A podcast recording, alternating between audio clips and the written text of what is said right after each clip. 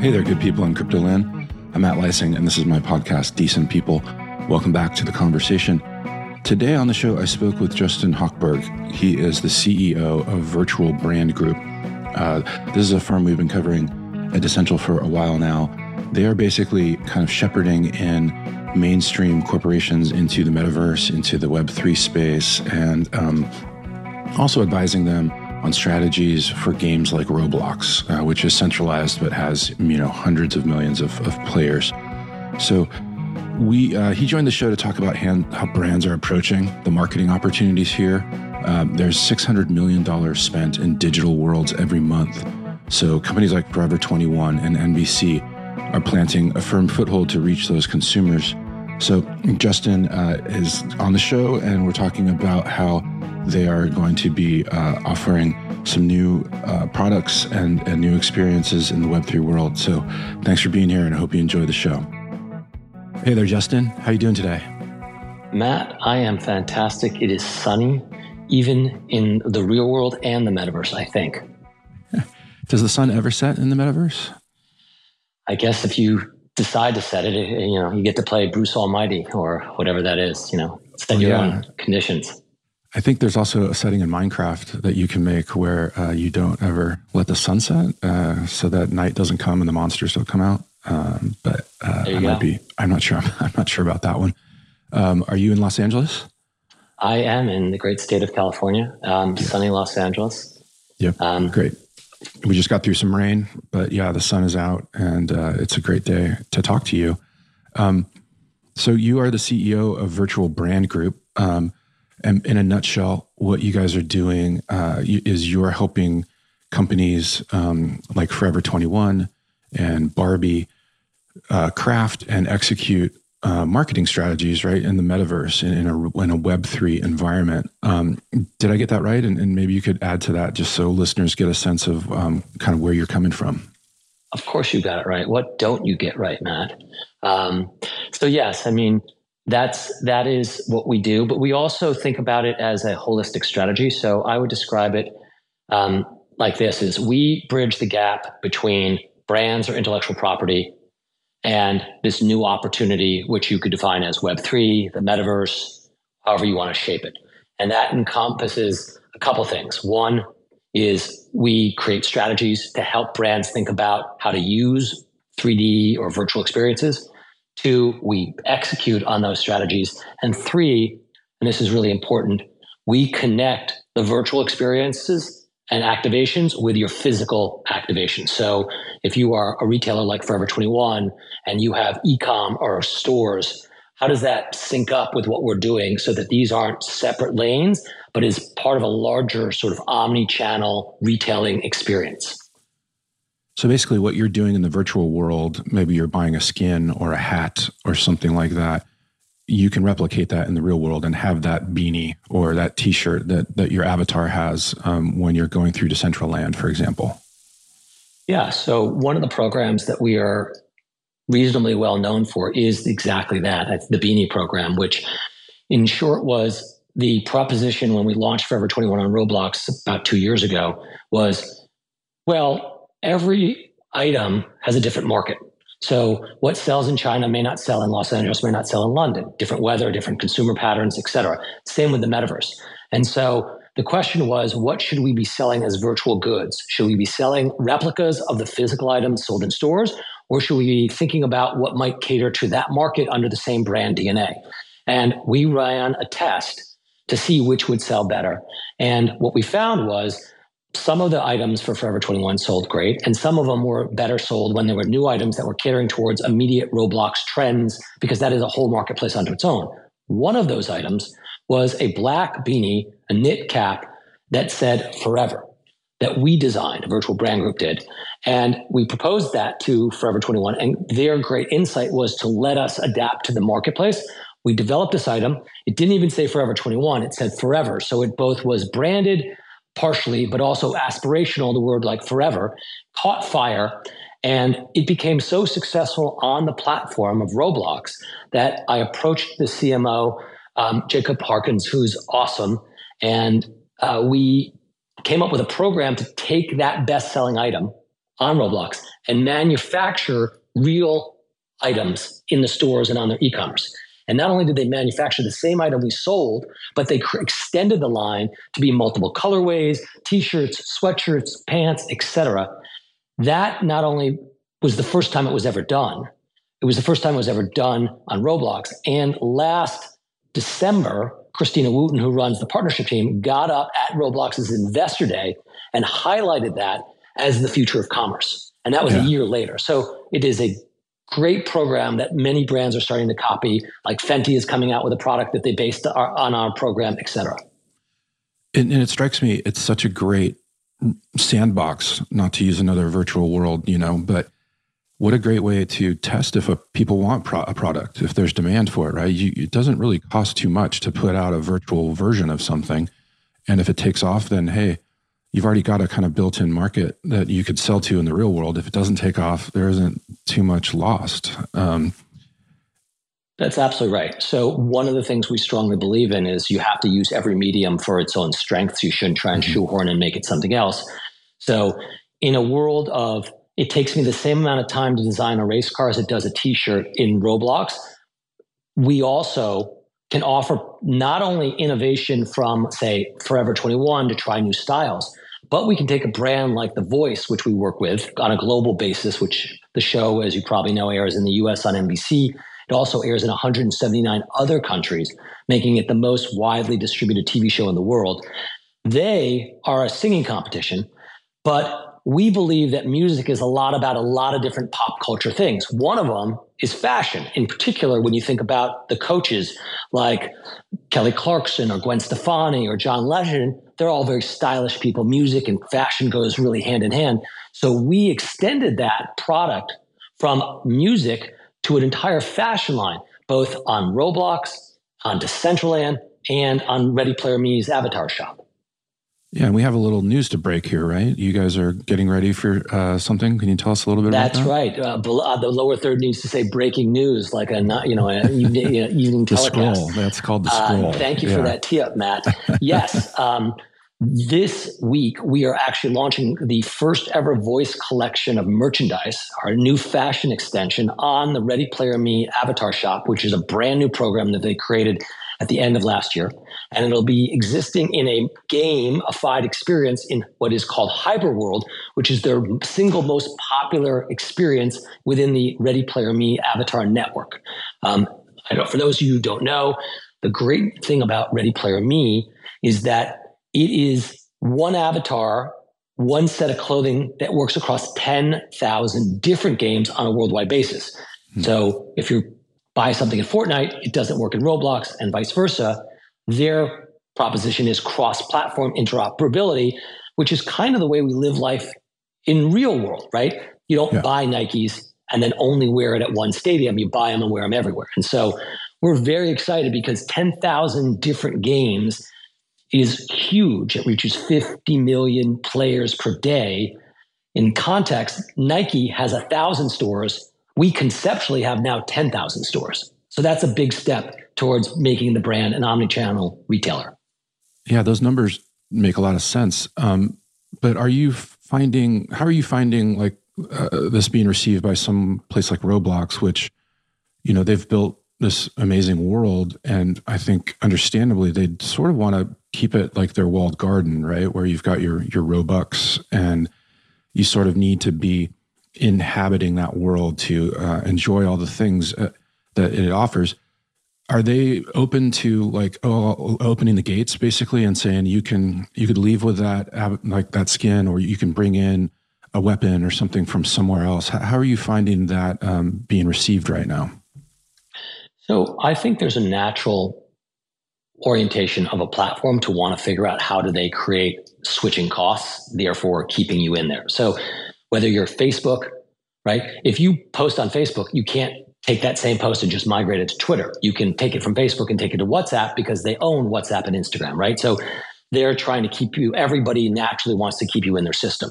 Mm-hmm. So I believe most companies will try and do that. I think there's a difference though between being a completely walled off garden and then a, gar- a, a, a platform that enables them to take a piece of a larger transaction. So an example of The latter is like the Apple Store, right? They are a fixed garden. You have to play by their rules in terms of use. But when you put it up there, you then leads you to buying an Amazon subscription or using an app of some sort. And so they take a percent. And so if you look at what Roblox development path looks like, it's to maintain a level of control, but also offer in-game commerce. So I believe by next year, you can envision the equivalent of going in, uh, playing a pizza game on Roblox, and then clicking, making a pizza, clicking, do you want that pizza delivered to you from DoorDash or M or, or Pizza Hut or whatever the service is, and it really showing up and like sort of a Shopify experience, they then the platform Roblox taking a percent. Mm-hmm. Yeah. Okay. Um, yeah, that's fascinating. I, I was uh, writing about this a little bit last year um, before the NFT bubble sort of collapsed. Um, and I learned about these things called ghost kitchens that, that are all uh-huh, around sure. the country where you can actually, there's a cheeseburger, like these guys were making cheeseburgers and they wanted you to be able to go into the metaverse and order on in, in the metaverse and then have it delivered to your house. Um, but b- before we go forward, I, I, would love to just hear a little bit more about Roblox from you because that, that thing is such a juggernaut. Um, mm-hmm. My 11 year old plays it all the time. And can you just give people a sense of like the, some of the numbers and, and some of the, uh, I don't know if it's loyalty, but it just seems like a very sticky environment um, for, for kids and, and, how they're interacting and, uh, you know, they're meeting their friends on there and they're playing games. But I, I would love to just hear like, because uh, maybe for some older listeners, they might not know what is going on with this thing called Roblox. Well, I think that's a great jumping off point. In fact, you know, what I would say is let me just frame the opportunity here as like why someone should even bother caring about the metaverse. And let me say, you shouldn't care about it, but you should care about the data I'm about to give you because if you're a marketer or you're someone who has a product that wants to get in front of consumers, it's very compelling. So let's just work from math, which is you know, forgetting what the technology behind it is. So my thesis is that the great equalizer of every human being is time. We all have the set amount of time, no matter who you are. And so money rises and falls with age, with your allowance, with your promotion or not. Time is constant no matter what. And so the first statistic I want to drop on you is, you know, that the average consumer spends about 40 some odd hours a month on TikTok, which is considered sort of the gold standard of engagement these days, right? Mm-hmm. Um, on YouTube, it's about 20 some odd hours. And then you get down to Instagram, it's 10 to 12 hours, whatever that is. When you add that up, you're somewhere in the 70 range per month as that basket of engagement. And so if you're a marketer trying to get in front of people, you might use any of those or all of those channels. Roblox, as an example, has the average user count of about 78 hours per month, right? So all three of those combined is equal to or slightly less than Roblox. Okay. So that's very powerful from my perspective. Um, the scale of the opportunity, whether it's on Roblox, is there's about 215 million people per month, about 70 million people per day. Um, about 40% of that is uh, 17 or above. So 40% of that okay. is 17 So 60% above. is is younger. Yes, yeah, 60% is yeah. younger. So um, depending on what age demographic you want. And by the way, I would also say that over the last three years, that number percent that is over 17 is rising dramatically faster because every platform knows that A, they can't let people age out of the platform. So they've adapted the tools, the technology, the look, the feel, the brands is a big part of that to do that. And B, they know that people with 17 and above are also the most coveted demo that also have their own independent credit cards, et cetera, that aren't parent driven. So that's a major priority. If you flip over to another platform like Fortnite, which people know for its shooter, first person shooter games, which now allows you to create your own experiences, I think 62% in the last quarter was 18 to 24. So the mm-hmm. majority of their players, and they have several hundred million. If you think about Minecraft, which is still around with hundreds of millions. So what we look at as a global audience is there are about 600 million people per month spending money on these virtual platforms. Yeah. Just for context, on Roblox also is another piece of data. If you think about this being an election year in the United States, um, if you flash back to 2008 when uh, Obama was running, one of his great innovations was to take the risk to use Facebook as a marketing and outreach platform. We have a new election this year if you think about Facebook back then was at about 100 million users. Today, Roblox is 2x that or more. So yeah. that's just the beginning of the story. Yeah, that's that's amazing. 600 million, um, huge number. Now, growing up, did you think you would be sitting here talking to me about virtual worlds? Uh, how, how, did you how did you come about to to start like virtual brand group, and, and what was what was a bit of your journey um, into not only marketing but then putting you know I, I, don't think a lot of people i think you're ahead of the curve here on realizing the marketing opportunity that that, that these decentralized wor- worlds presents. Like and when how did you discover it and when when was your light bulb moment? Yeah. Well um, i will say this is the uh, thing that got me into this exact moment and then i'll back up to how it led to the bigger picture was during the pandemic um, I observed my then nine and 12 year old son and daughter when we flipped from having a very vibrant social life, uh, they were in, you know, third and sixth grade, to being isolated completely. They defaulted for looking for a way to create addition, a new connection. Mm-hmm. And they were on Zoom for like six to eight hours a day for school. And then they'd immediately go to play Fortnite and Roblox, which I knew of because my credit cards were being racked up with money, yeah. but I didn't really spend any time investing it because it wasn't that big of a deal. Now, I want to say for anybody who's a parent out there, let me throw this down as the gauntlet. Prior to the pandemic, we were a no screen family from Monday to the weekend, which is really hard if you have kids. I can't even I can't even contemplate that. Right? So when the pandemic hit and there was like all screen all day, and then on top of screen was more screen, we were like, no way. So I couldn't get them off of those things. So in the spirit of if you can't beat them, join them, I started playing Fortnite with my son, Roblox with my daughter. And what I realized was, unlike me, who grew up with Atari and video games and stealing quarters from my dad's per, you know pocket or my mom's purse and running off to the arcade, these were very social games and they were open world games where mm-hmm. there wasn't a beginning, middle, and end. You didn't end when you got to level X or you shot a number of Y people. That you could play infinite amount of time and you were there to make friends, play. You could customize things, you could build all for free if you wanted to. And yeah. that's when I realized that there were two things that existed and one thing that didn't, which is exactly what I look for in a new market. What existed was scale which was hundreds of millions of people playing for large amounts of time. The second thing that existed was a actual built-in economy. You could charge people as an experience for upgrades or cool new merchandise or whatever it was. And I didn't need permission from the platform. I could just do it.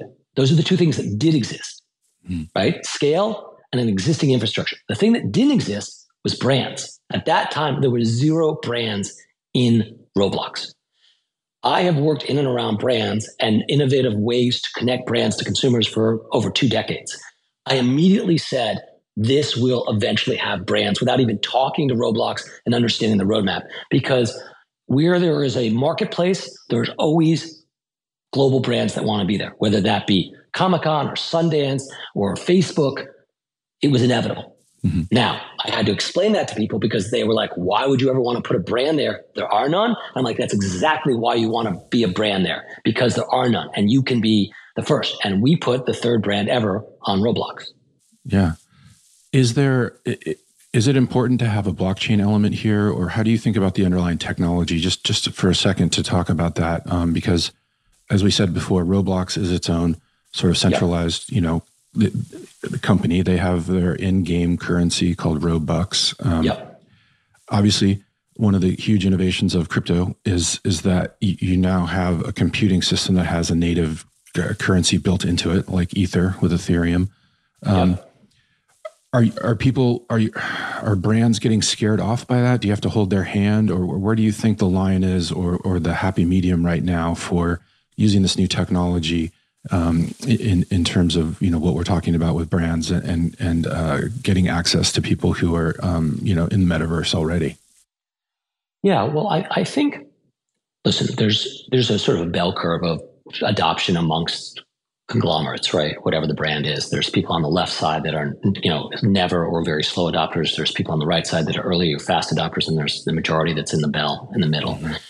And what I would say is that the, the things that are challenging for brands is one, um, I think that the technology, a lot of the propositions being led by people are technologically led as opposed to like brand or consumer friendly led. And so even some of the terminology is not very accessible to things. Um, you know, proof of attendance or, you know, blockchain or, you know, different platforms to be on, or, you know, different currencies to use, different, you know, NFTs to use. How does that all work? Like different wallets that makes it hard for the average consumer and the average person in the organization to access. Mm-hmm. Um, second is obviously there was a challenging, there was a lot of excitement, and then there was a lot of sort of disenchantment as things move from 2021 to 2023.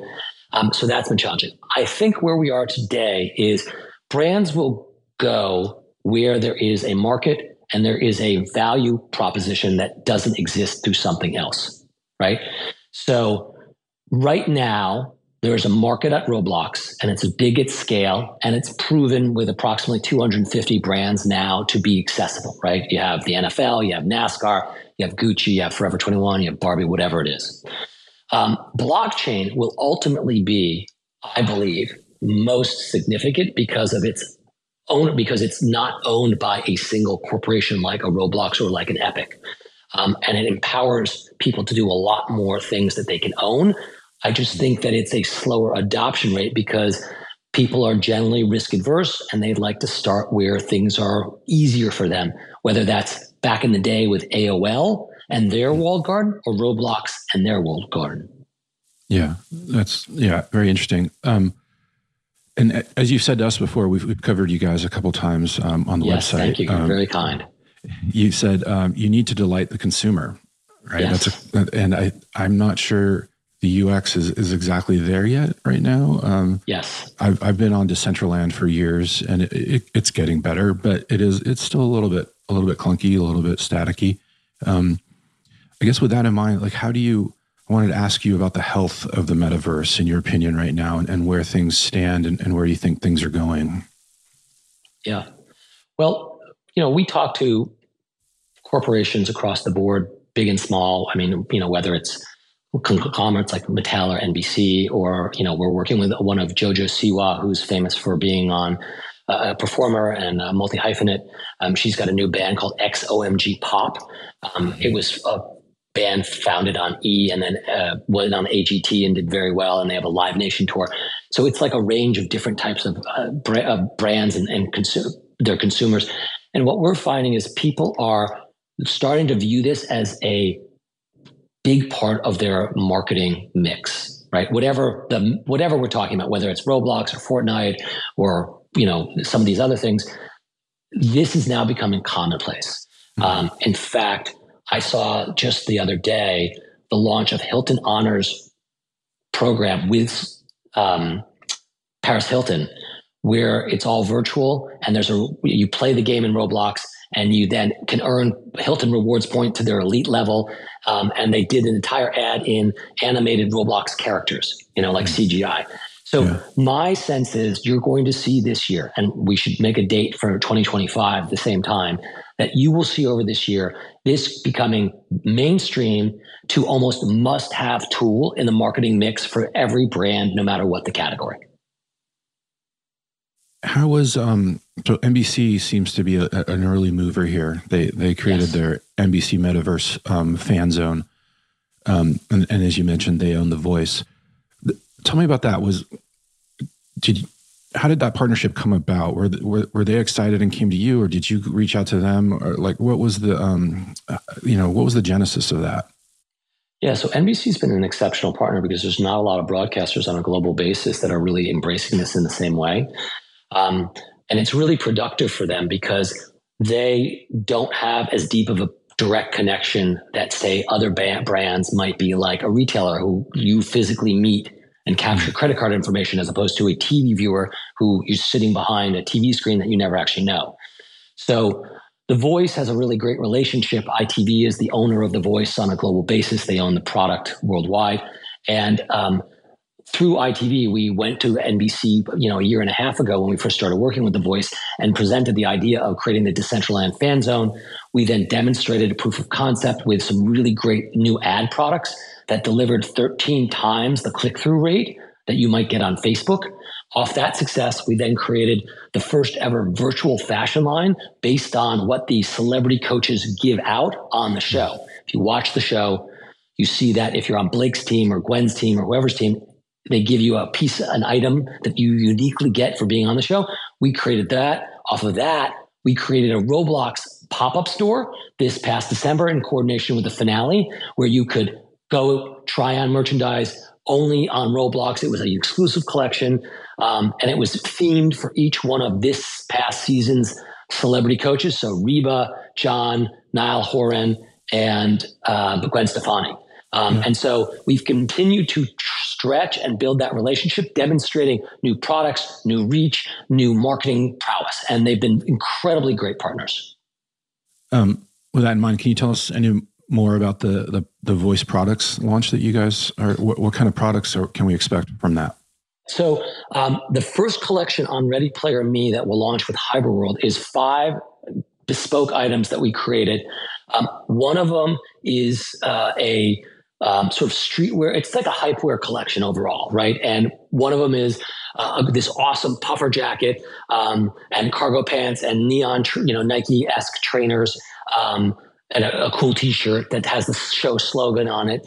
Um, uh, the other ones are like T-shirts and sweatshirts that are like super cool hoodies, like you might get at um, places like Madhappy, if you know, uh, sort of street hype, or uh, Stussy, um, or any of those type of great, or um, you know, Ape, or any of those places. So it's like a super hype gear streetwear collection. Okay, um, and you guys also you, you um, are the voice held auditions in the metaverse for the first time recently last yeah, year. One, think, one right? of the features we enabled through the uh, Decentraland activation was the ability to submit your, you know, to sort of submit your application and, and be considered for the show. Um, yeah. And so, you know, in the spirit of trial and error, we are constantly looking for new ways to demonstrate value to, to brands and consumers that they can't achieve given the current things. Um, I guess what I would say is I have a long history with NBC. I actually created the branded integration business for the TV show The Apprentice um, many moons ago. That is a creative statement and a business statement, not a political statement. Yeah, I was going to ask if if anybody um, ever came out of that show um, that, that people may know. Maybe one or two people that you might know. so, so you know, uh, again, I have operated at the intersection of brands, content, um, and um, new business models for a very long time, whether it was my time at Microsoft, whether it was my time working with The Apprentice TV show created by Mark Burnett. Um, and so this metaverse opportunity is very much similar to that in as much as it is a new product, a new market that combines storytelling, brand, and you know, sort of consumer facing technology and, and monetization. Yeah. You alluded to it before, but um, obviously we're coming out of a couple tough years in crypto in general. Yeah, um, a, a, lot of um, implosions in 2022. Um, they're still kind of reverberating now. Um, FTX and, and, all the other stuff. Yep. Did did that scare brands away? Did, how, how, when you talk to them and you're trying to get somebody new to come into this market, are they worried about that? About the reputational risk? Are they worried about some of the maybe the volatility that you could see? Um, how do they how are they approaching that kind of part of the industry yeah i mean i think that you know no nascent market that has very public disgraces thrives from that it's always sort of a concern i mean yeah. especially if you think about ftx it wasn't just that i mean there are a lot of people who didn't know a thing about crypto that saw a public face like ftx collapse and why that resonated probably more than other things is if you think about last year's Super Bowl, which is you know right, you know imminent. Yeah. Uh, um, there was a big FTX ad, and there was a lot of celebrity in that. And yeah. you know you had very public faces representing that, and then boom, it collapsed, and they uh, many of them got sued. So you know that hurts dramatically. Um, you know, so I think the key here is does that kind of black eye? Yeah, does that kind of black eye like make uh, other brands, you know, leery of of getting oh, for involved? Sure. Yeah, for sure. I mean, I think they're already leery because you know there. You know, I think people really like the idea that there is somebody responsible at the other end of the phone for anything. You know, if you can't find, you know, if you if you need help with your plane reservation, you can call the airline, right? Um, who do you call when it's a blockchain related issue? You don't, right? Mm. Um, and although that makes it great because you're empowered to own it yourself, it's still scary. Um, but the internet was kind of like that too, right? Nobody mm. owns it. You could do whatever you wanted. It was simply just an infrastructure play, and people embraced it to figure out how to create on top of it. And I think once people start doing that in a very user friendly way, the way Amazon did or any of those early, you know, 1990 products that still exist, I think you'll have mass adoption. Yeah, that's interesting. Um, I was just having a conversation with somebody uh, along those lines when the Bitcoin ETFs that have been approved now. Yep.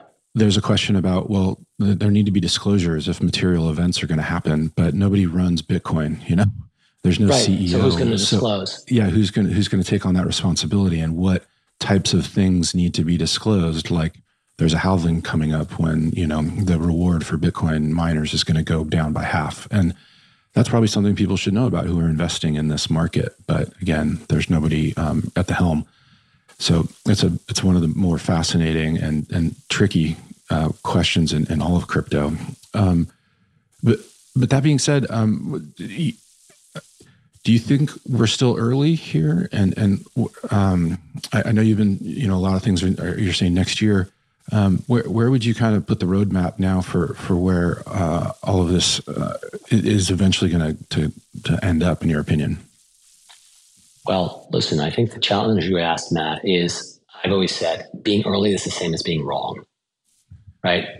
Um, and I learned that when I was at Microsoft working on interactive TV uh, with the founders of Web TV, and you know my perception was it was such a great product idea the idea for digital video recorders and electronic program guides and shoppable commerce and video on demand it had to happen. And yet, decades later, less than half of those features and functionality that we demoed in the early 2000s are now available. And so, what I can tell you is what I see right now happening, right? Which is more brands adopting these, these platforms, much like they adopted the commercial internet two and a half decades ago. Um, more creators being empowered, much like at the onset of YouTube, Instagram, et cetera, for those creation platforms. And a new product class is being created. And so that uh, I see happening. The other thing I'm very enthusiastic about is the when I go to conferences, whatever they are, whether it's uh, CES in Vegas, which happened just in January, which is a big one, or South by Southwest, or any of these other places, um, the language, the people who are attending are starting to move from solely technological to marketing, brand, consumer facing. So mm-hmm. that is getting into the DNA of those people. Um, and that's very encouraging because when they adopt it, it moves from a technology to a solution that someone can actually use. Yeah. And at that point, you don't necessarily want to know about the technology empowering it. Nobody right? wants to go with technology. I don't even want to know about the technology. I mean, yeah I don't think a, the consumer definitely doesn't. I mean, let's just take this podcast. We are using the internet and nobody has to know how that works. I just, yeah. you know, this is as easy as a phone call. Yeah. Yeah. And in some industries, especially I'm thinking of music, um, you know, NFT is a bad word. I think musicians. I think NFT um, is generally associated with things that were very unpredictable. Yeah, or just it's a cash grab, or you know, it's somebody yep. who isn't serious about their art or whatever they're doing. Um, yep. You know, it's just monkey JPEGs, right? And and musicians. Right. Um, so a lot of a lot of what's going on there in music is you know it's it's called on chain music, where they're just using mm-hmm. slightly different uh, terminology. Yeah. Um, do you? What about music? Are you? I know you're um, you're very kind of product oriented and, uh, with, with with certain things, but are you also? Uh, do you think there's a future for for how music can can adopt some of this um, new technology? Yeah. Well, look, I think music is a great place for this technology to be leveraged because music is one of the three is one of the three probably most prominent culture or pop culture drivers. Right. So it's music, fashion, and sports are probably the dominant things that drive our dialogue around what's hip, interesting, happening now on a global basis. Um, I also think the music industry is very uh, is somewhat disaggregated in as much as you have labels, then you have performers, and then you have all these fans um, who are not necessarily connected. Right? It's it's not even like a retailer. Again, it's like sort of the TV model we talked about earlier with the voice. Um, and it's a it's a purely digital product from its onset, right? So that those are great conditions. So some people doing some really interesting stuff are like the reinvention of Napster uh, under my friend John V. Um, is they're making a play for it. Um, I think music is a tremendous place where you're going to see a lot of innovation, probably also outside of the traditional labels. Um, even if the labels are doing stuff, I think you're going to see a lot of things outside of it because you know performers can own these abilities. They can create fan clubs. They can distribute digital music. They can. I mean, there's a lot of things that are empowered. And I think whoever creates an easy access platform, which is what Napster is doing, where you don't have to think about it as an individual, you can just sort of. It's like YouTube for music in terms of you just show up and use it. Tools, technology, monetization. That will be very successful. Yeah, it, it's also, we write about it a lot here at Essential, and I've been just shocked to learn how bad it is in terms of if you're a musician, the, the amount of, um, you just, you don't have access to your fans. You don't have access to data about your fans. When you go and you tour in a concert uh, and, you know, live shows, that there will be a middleman there who keeps those um, lists of who bought tickets to your shows and, and won't share them with you because if they did, you might then as a band start directly, you know, interacting yeah. with your fans and you cut them out of the process. So, but I mean, hell, that's that's almost exactly what you know blockchain and web 3 is all about is like getting rid of those For middlemen sure. that are just sitting there and and earning a rent um so yeah can i, I give you an example of how bad the problem is sure um so taylor my daughter went to taylor swift last fall mm-hmm. and let's just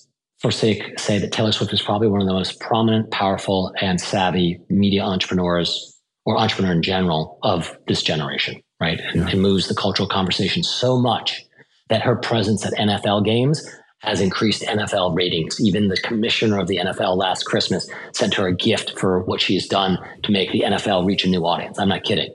No, I know. So I'm, that, I'm that's pretty big, right? Because the NFL true. has is the most mm-hmm. powerful sports franchise in the world. Um, the Chiefs sure seem to be on every week, didn't they? yeah, oh, of course. I mean, they have almost like any NFL game yeah. I turned on, it was the Chiefs. Yeah. Yes. Yeah. So, like, that's how big she is. Okay. Mm-hmm. So here's a scenario that actually is real.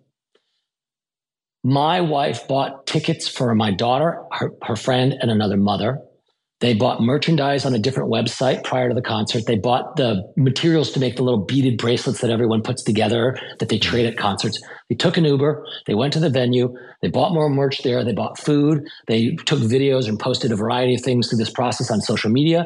They then came back. We all collectively went to the Taylor Swift movie at the local cinema, mm-hmm. etc. Taylor Swift does not know my daughter is a fan or that she even went to that because there's no trace of her. There's no trace of me ever interacting with her either, or any, or, or the other two people that went on the same tickets. Mm-hmm. That's a problem, and that's yeah. a great opportunity.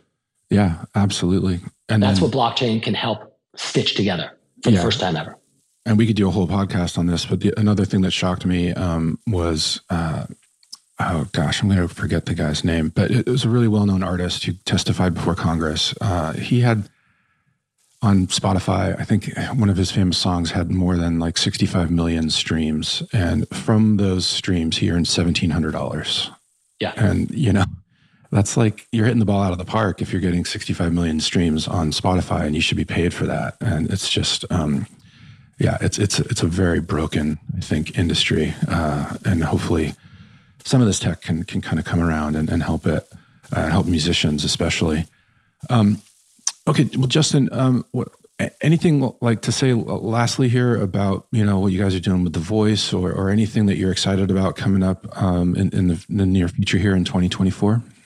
Yeah, uh, there's two topics that are interesting uh, that we may want to touch on. That first of all, one of the things I want to talk about is you know we've worked with a lot of brands, as I said, whether it's Mattel or NBC or The Voice, um, Barbie, etc those are all very forward thinking and really pop culture brands that connect to a youth demo, mm-hmm. but they're not necessarily native 3D environment demos. So what I'm really excited about is what we're working on with this pop band XOMG Pop created by Jojo Siwa, because these are the band is made up of 11 to 14 year olds.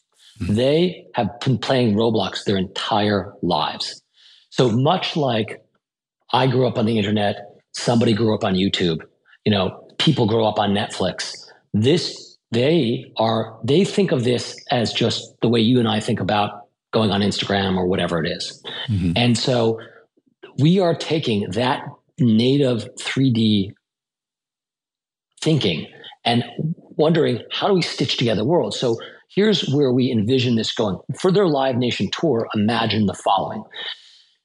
Instead of Roblox working over here and the tour working over here, imagine that the tour has them performing. Uh, when you get there, you can, as a venue, each venue, whether it's in Memphis or Dallas or Los Angeles or New York, has a special QR code.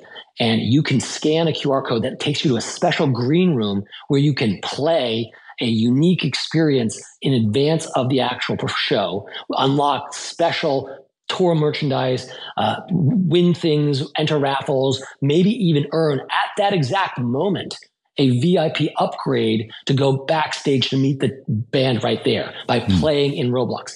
Meanwhile, the concert, which is them performing, of course, has twins with their avatars. So the avatars are performing on all the screens throughout on various different songs. Mm. Um, and so, and meanwhile, we uh, implemented a fan club which if you sign up for we and you post on twitter or facebook or whatever you like to use it tracks and offers you incentives to continue to engage that is all tied to a reward system that you can earn amazing things. So we are looking at using the XOMG pop ecosystem of music, the band, the tour, their socials to solve that Taylor Swift problem to hmm. create the world's first fully integrated experience from virtual and physical. Yeah. Yeah, it's it's amazing. Um, so you're saying as they're performing live in one of those venues, then yeah. on Roblox they're also performing. They're also their avatars live. Are yeah. avatars on screens for the people in the venue. So you're seeing these two things happen. And yeah. if you're not there, because let's face it, for every amazing sporting event, 99.9% of people, no matter what it is, the NFL, Formula One, a tour, are not there. So yeah. what about all those other people that you can make into fans? How do you engage them in a sustained way? Mm-hmm. Yeah, um, that's crazy. Yeah, it's just um, it, it's one of those things where it just.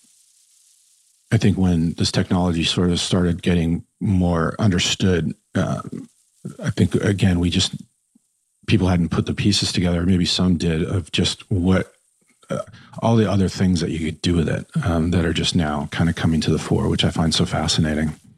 Um, yeah, I agree. Yeah. Um, Okay. And, was there another thing you wanted to mention? Well, or? you know, I, I think um, I was just at CES, as I mentioned, and everyone's really talking about how does artificial intelligence play into these places. Mm-hmm. So if you thought that was an, interesting to your audience, we could touch on that. Yeah, I think you know we've we've talked a little bit about that. Um, I think uh, AI is is definitely um, I think it, it, could use, I don't know if this is where you're going to go, but what I find interesting about the intersection with AI and blockchain is um, I think there's a lot of distrust of AI, and you would need sort of um, a, a, a, level of truth that could be introduced into it. So I think that's where a blockchain could have some uh, interesting effect um, there because, you know, it's usually a public database, it's verifiable, and it, yeah. it could, so I'm not sure where, where you were going with it, but that, that's um, one of the, the more interesting kind of intersections that I've um, been checking out. Yeah, I think that's fascinating. The other thing I think is fascinating is that, um, you know, because of that trust issue, I see a lot of tools being created by platforms like Roblox or Fortnite or other people where you can, it is removing the barrier to creation. So that's a very good thing, right? This is a low barrier to creation. Um, just like today anybody can basically click a couple buttons on a website and create your own website like Wix. Mm-hmm. Um, you know, a, a, text to code creation environment is really powerful because it, it allows people to um, create that don't necessarily have traditional coding skills. So that's really great. On the downside, on a practical basis, the question I have, and maybe you can weigh in on this, is if one can create any product at any time digitally. at almost zero cost instantaneously. Is there any value in that product for the for a consumer to buy? Or if we're all have that equal access to tools, do I just say, why would I ever spend money on, you know, v- virtual brand groups products when I can just create, look at their styles and create them myself? Yeah, I think that's an interesting question, but uh, it would sort of imply that there wouldn't be a market for these things on Roblox, right? Like the beanies. Well, where, that's what I'm saying. The concern may be. But I think most people will um, choose convenience over uh, inconvenience. And so if, if the beanie's just right there and you can buy it and it's like what everybody else is doing, I find that, you know, pretty compelling and, and a pretty good model of human behavior. Yes. And I think the music industry would agree with you because that's exactly what Steve Jobs created when he created the iPod, right? You could go and get free music through Napster or whatever the service was, but you know, there was a lot of barriers. Like it was technically illegal, and some people won't do that. It was mm-hmm. clunky because you didn't know where the files had come because it's decentralized. So when Steve Jobs said, "Hey, you know, his thesis was, will people spend 99 cents per song for the peace of mind and convenience? And he was absolutely right. Yeah. Um, I think they also benefited from CDs, you know, coming out and CDs being something that was not, you could not travel with a CD. Uh, anyone who ever had a Discman knows. Right. now, the only place where that diverges is today, you know, at some point, maybe not today, but at some point, with artificial intelligence, if you take it to a logical extent, I just wonder whether it will be that convenient that you can just basically speak into your phone and say, create a blue t-shirt that looks like a Gucci thing and be done. Mm-hmm. Or, or whatever the interface is that makes it really accessible, like an iTunes purchase or a Netflix purchase, right? Mm-hmm. Um, my sense is giving artificial intelligence with the right user interface, it could be as easy and convenient. In fact, if I were a service provider, you know, it's sort of like the Star Trek version of a holodeck where you can say, computer, give me a coffee and out spits a coffee, right? Yeah. That's yeah. what you could see happening. Yeah, I, I, I agree with that. And, and that is, that, is something to think about. But again, I would go back to, um, people want to be in on the latest trend, you know, and, mm-hmm. and if something takes off, a, a, a certain blue t-shirt takes off, then then there are a lot of people who are just going to want that blue t-shirt, and the person who created it, you know, could maybe monetize it. I don't know. Um, but J- Justin, um, tell folks how they can learn more about you guys and Virtual Brand Group, and and how they can get involved if um, they're interested, in, you know, in all these um, cool projects that you guys are are doing. Um, thanks, man. I appreciate that. So, uh, listen, for anybody who's enjoyed this conversation and wants to learn more, or is thinking about how to enter the metaverse or create a new marketing campaign, you can reach us at virtualbrandgroup.com. Um, there's a uh, button to click and send an email to our um, engage our consumer desk. Also, I'm on LinkedIn, Justin Hochberg.